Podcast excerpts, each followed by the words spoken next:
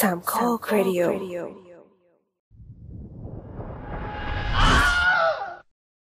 หนังเมื่อมันได้ออกฉายแล้วประสบความสำเร็จ ในฐานะทีมผู้สร้างและค่ายหนัง ก็คงไม่อยากจบมันลงไปแบบนั้นง่าย ๆ ใช่ไหมล่ะ ในฐานะแฟนหนังก็ไม่แปลกที่อยากจะเห็นเรื่องราวต่อไปเหมือนกัน ภาคต่อก็เลยต้องออกมาเพื่อสนองนิดของทุกภาคส่วน ถ้าทำออกมาดีก็ยังคงประสบความสำเร็จ ในทางตรงกันข้ามก็จะถูกด่าด้วยเหตุผลที่แตกต่างกัน อย่างสนุกไม่สนุกก็เป็นประเด็นหนึ่งสร้างมาทำไมก็เป็นอีกประเด็นหนึ่งแต่มีคำด่าคำหนึ่งที่น่าสนใจ ที่รู้สึกว่าอยากสปินเข้าไปหาในวันนี้มากๆ นั่นคือคำว่าออกทะเล ในเมื่อหนังมันไม่ใช่เรือ จะออกทะเลได้ยังไง นั่นเลยครับ ก่อนอื่น เพลงต้องมาก่อนเพื่อสร้างบรรยากาศ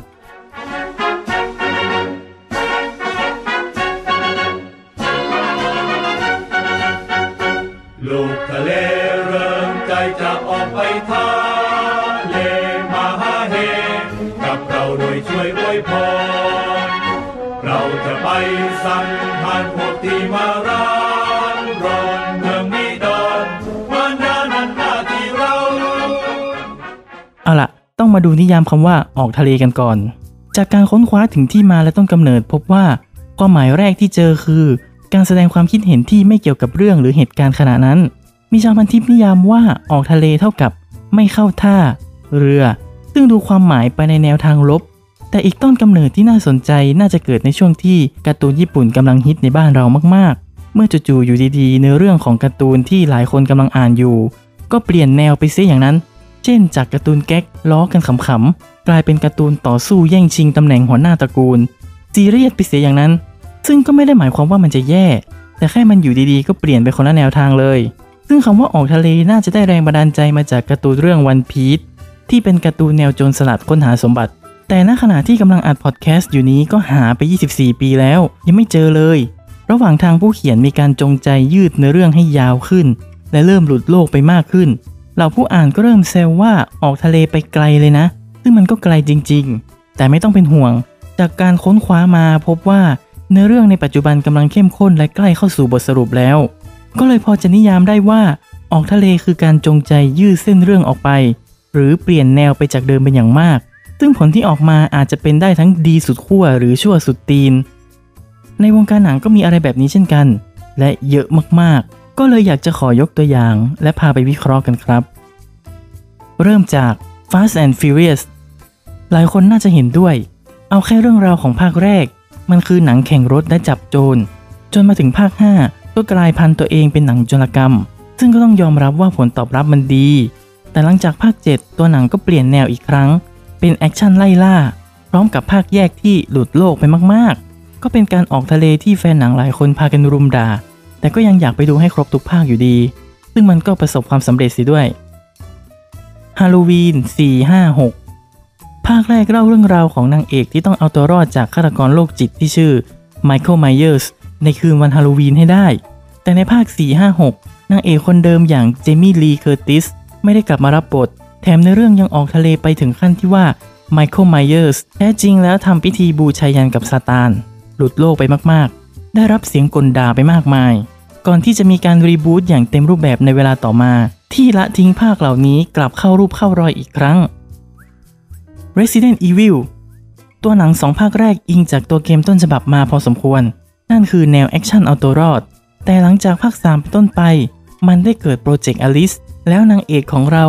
ก็กลายเป็นสุดยอดมนุษย์จนมันหลุดโลกออกทะเลในแบบที่กลับฝั่งไม่ได้เลย ไปจนถึงภาคจบ แต่ก็ blame ไม่ได้นะ ในเมื่อฝั่งเกมก็ออกทะเลตั้งแต่ภาค 4 ไปแล้วเหมือนกัน แต่มัน work ผิดกับฝั่งหนังแบบตรงกันข้าม Home Alone แก่นเรื่องจริง ๆ ของหนังภาคแรก คือการถูกทิ้งให้อยู่เพียงตัวคนเดียว แต่ก็เป็นการเพิ่มความหวังว่าจริง ๆ แล้วคนรอบข้างไม่ได้ไม่เห็นค่า แต่ว่าคุณส่งเสียงเบาเกินไปจนเขามองไม่เห็น แต่พอมันเป็นหนังครอบครัว มันก็ต้องมีตัวร้าย ซึ่งพาที่สนุกที่สุดของหนังก็ดันเป็น part ที่พระเอกวางกับดักจับคนร้าย ภาคต่อๆมาเลยไปเน้นตรงนี้แทน โดยเฉพาะภาค 3 ที่เปลี่ยนนักแสดง เปลี่ยนทีมงาน เปลี่ยนเนื้อเรื่อง เปลี่ยนหมดทุกอย่าง และกลายเป็นหนังเด็กจับโจรโดยสมบูรณ์แบบห่างไกลจากแก่นเดิม แถมยังกล้ามีภาคต่อลงแผ่นอีกสองภาค แต่โลกไม่มีใครอยากจดจำจอห์นวิก เล่าเรื่องราวของนักฆ่าที่วางมือแล้ว แต่ก็มีเรื่องไม่ให้วางมือ ตัวหนังจบลงที่ความสงบ แต่พอมีภาคต่อออกมาเรื่อยๆ ก็ยิ่งบอกได้ว่ายิ่งไม่สงบ และออกทะเลไปสุดขอบมหาสมุทรสิ้นสุดไม่ได้แล้ว และส่วนตัวยิ่งไม่ชอบแนวทางของภาค 2 เป็นต้นมาเลย ซึ่งหลายคนอาจจะชอบก็ไม่ว่ากัน แต่ปฏิเสธไม่ได้ว่ามันประสบความสำเร็จ และเราจะได้ดูกันไปจนถึงภาค 5 เป็นอย่างน้อย The Hangover แก่นของภาคแรกมันซิมเพิลมากๆ คือเมาแล้วภาพตัด แล้วตัดได้ชิบหายไวายวอดมากๆ นั่นแหละคือความสนุกของหนัง แต่ภาคต่อมามันดูเหมือนฝืนตัวเอง การดำเนินเรื่องที่เมืองไทยก็วาดภาพประเทศไทยเกินจริง และเรื่องราวก็ยุ่งเหยิงมากขึ้น ห่างไกลความจริงมากขึ้น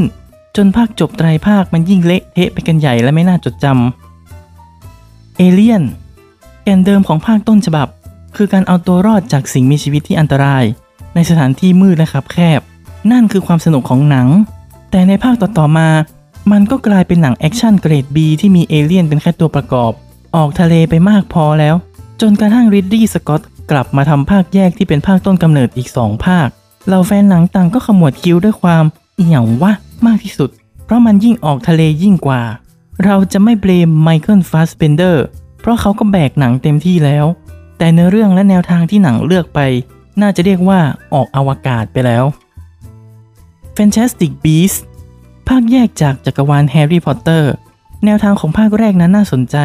คือการตระเวนไปศึกษาสัตว์มหัศจรรย์ทั่วมุมโลก ซึ่งผู้ชมก็คาดหวังการผจญภัยมหัศจรรย์โอละเวง แต่พอมีข่าวว่าหนังจะมี 5 ภาค และในภาคที่ 2 ของแฟรนไชส์ก็กลับไปโฟกัสที่ตัวละครกรินเดลวัลด์จนแฟนหนังให้ข้อสงสัยว่า ลืมอะไรไปแล้วหรือเปล่าป้าโจ ไหนละสัตว์มหัศจรรย์ นี่ยังไม่นับเรื่องที่เป็นทัศนคติของป้าโจเอง และการเปลี่ยนตัวนักแสดงกระทันหันด้วยนะ ภาคต่อๆไปคงต้องออกโลกเวทมนต์ไปแล้ว รบกวนใช้มนต์ Accio เรียกกลับมา Star Wars หนังลิเกอวกาศที่แก่นของเรื่องคือการผจญภัย มิตรภาพ ค้นหาตัวเอง และกำจัดคนชั่ว ซึ่ง episode 456 นั้นทำไว้ค่อนข้างดี แต่เสด็จพ่อลูคัสเองกลับสานต่อด้วย episode 123 ที่เปลี่ยนแนวไปอย่างสิ้นเชิง จากผจญภัย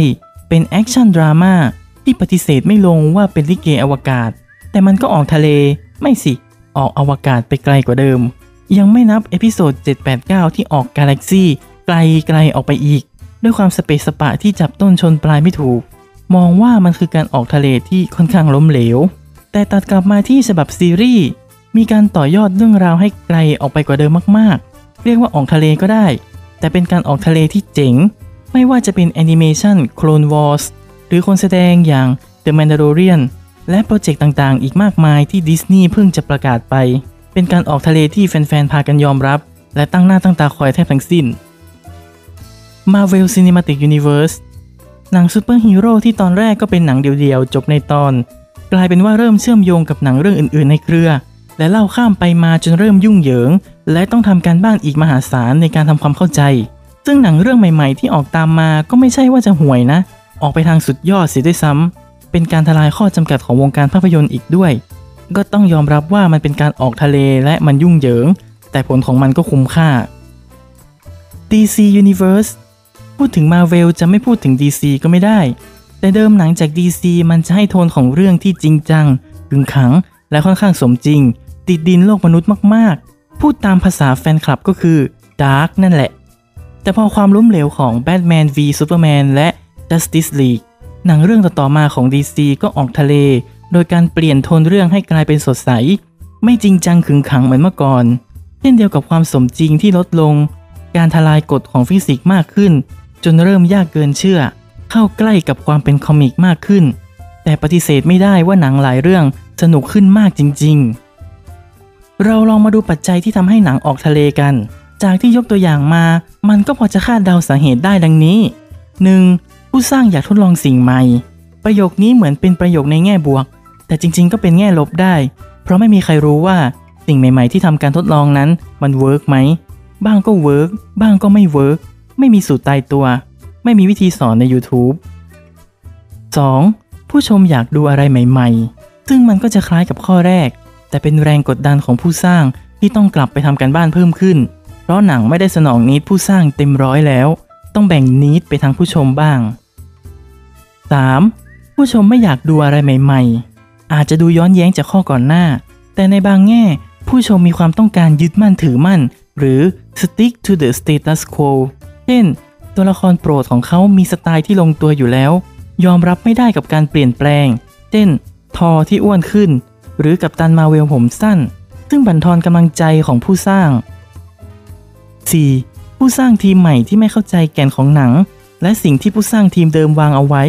มีหนังภาคต่อน้อยมากที่ได้ทีมงานเดิม หรือนักแสดงเดิมกลับมาทั้งชุด บางเรื่องมีเพียงชื่อหนังเท่านั้นที่บ่งบอกความเป็นภาคต่อ แต่เนื้อในเหมือนหนังคนละเรื่อง เพราะผู้สร้างที่มีไอเดียที่แตกต่างกัน ย่อมมองไม่เหมือนกัน และการไม่รับแก่นเดิมก็เป็นปัญหาด้วยเช่นกัน ผู้ชมย่อมมองว่ามันออกทะเล 5. นิยามของการออกทะเลของแต่ละคนไม่เหมือนกัน หนังภาคต่อถ้าสร้างเหมือนกับภาคก่อนหน้าทุกอย่าง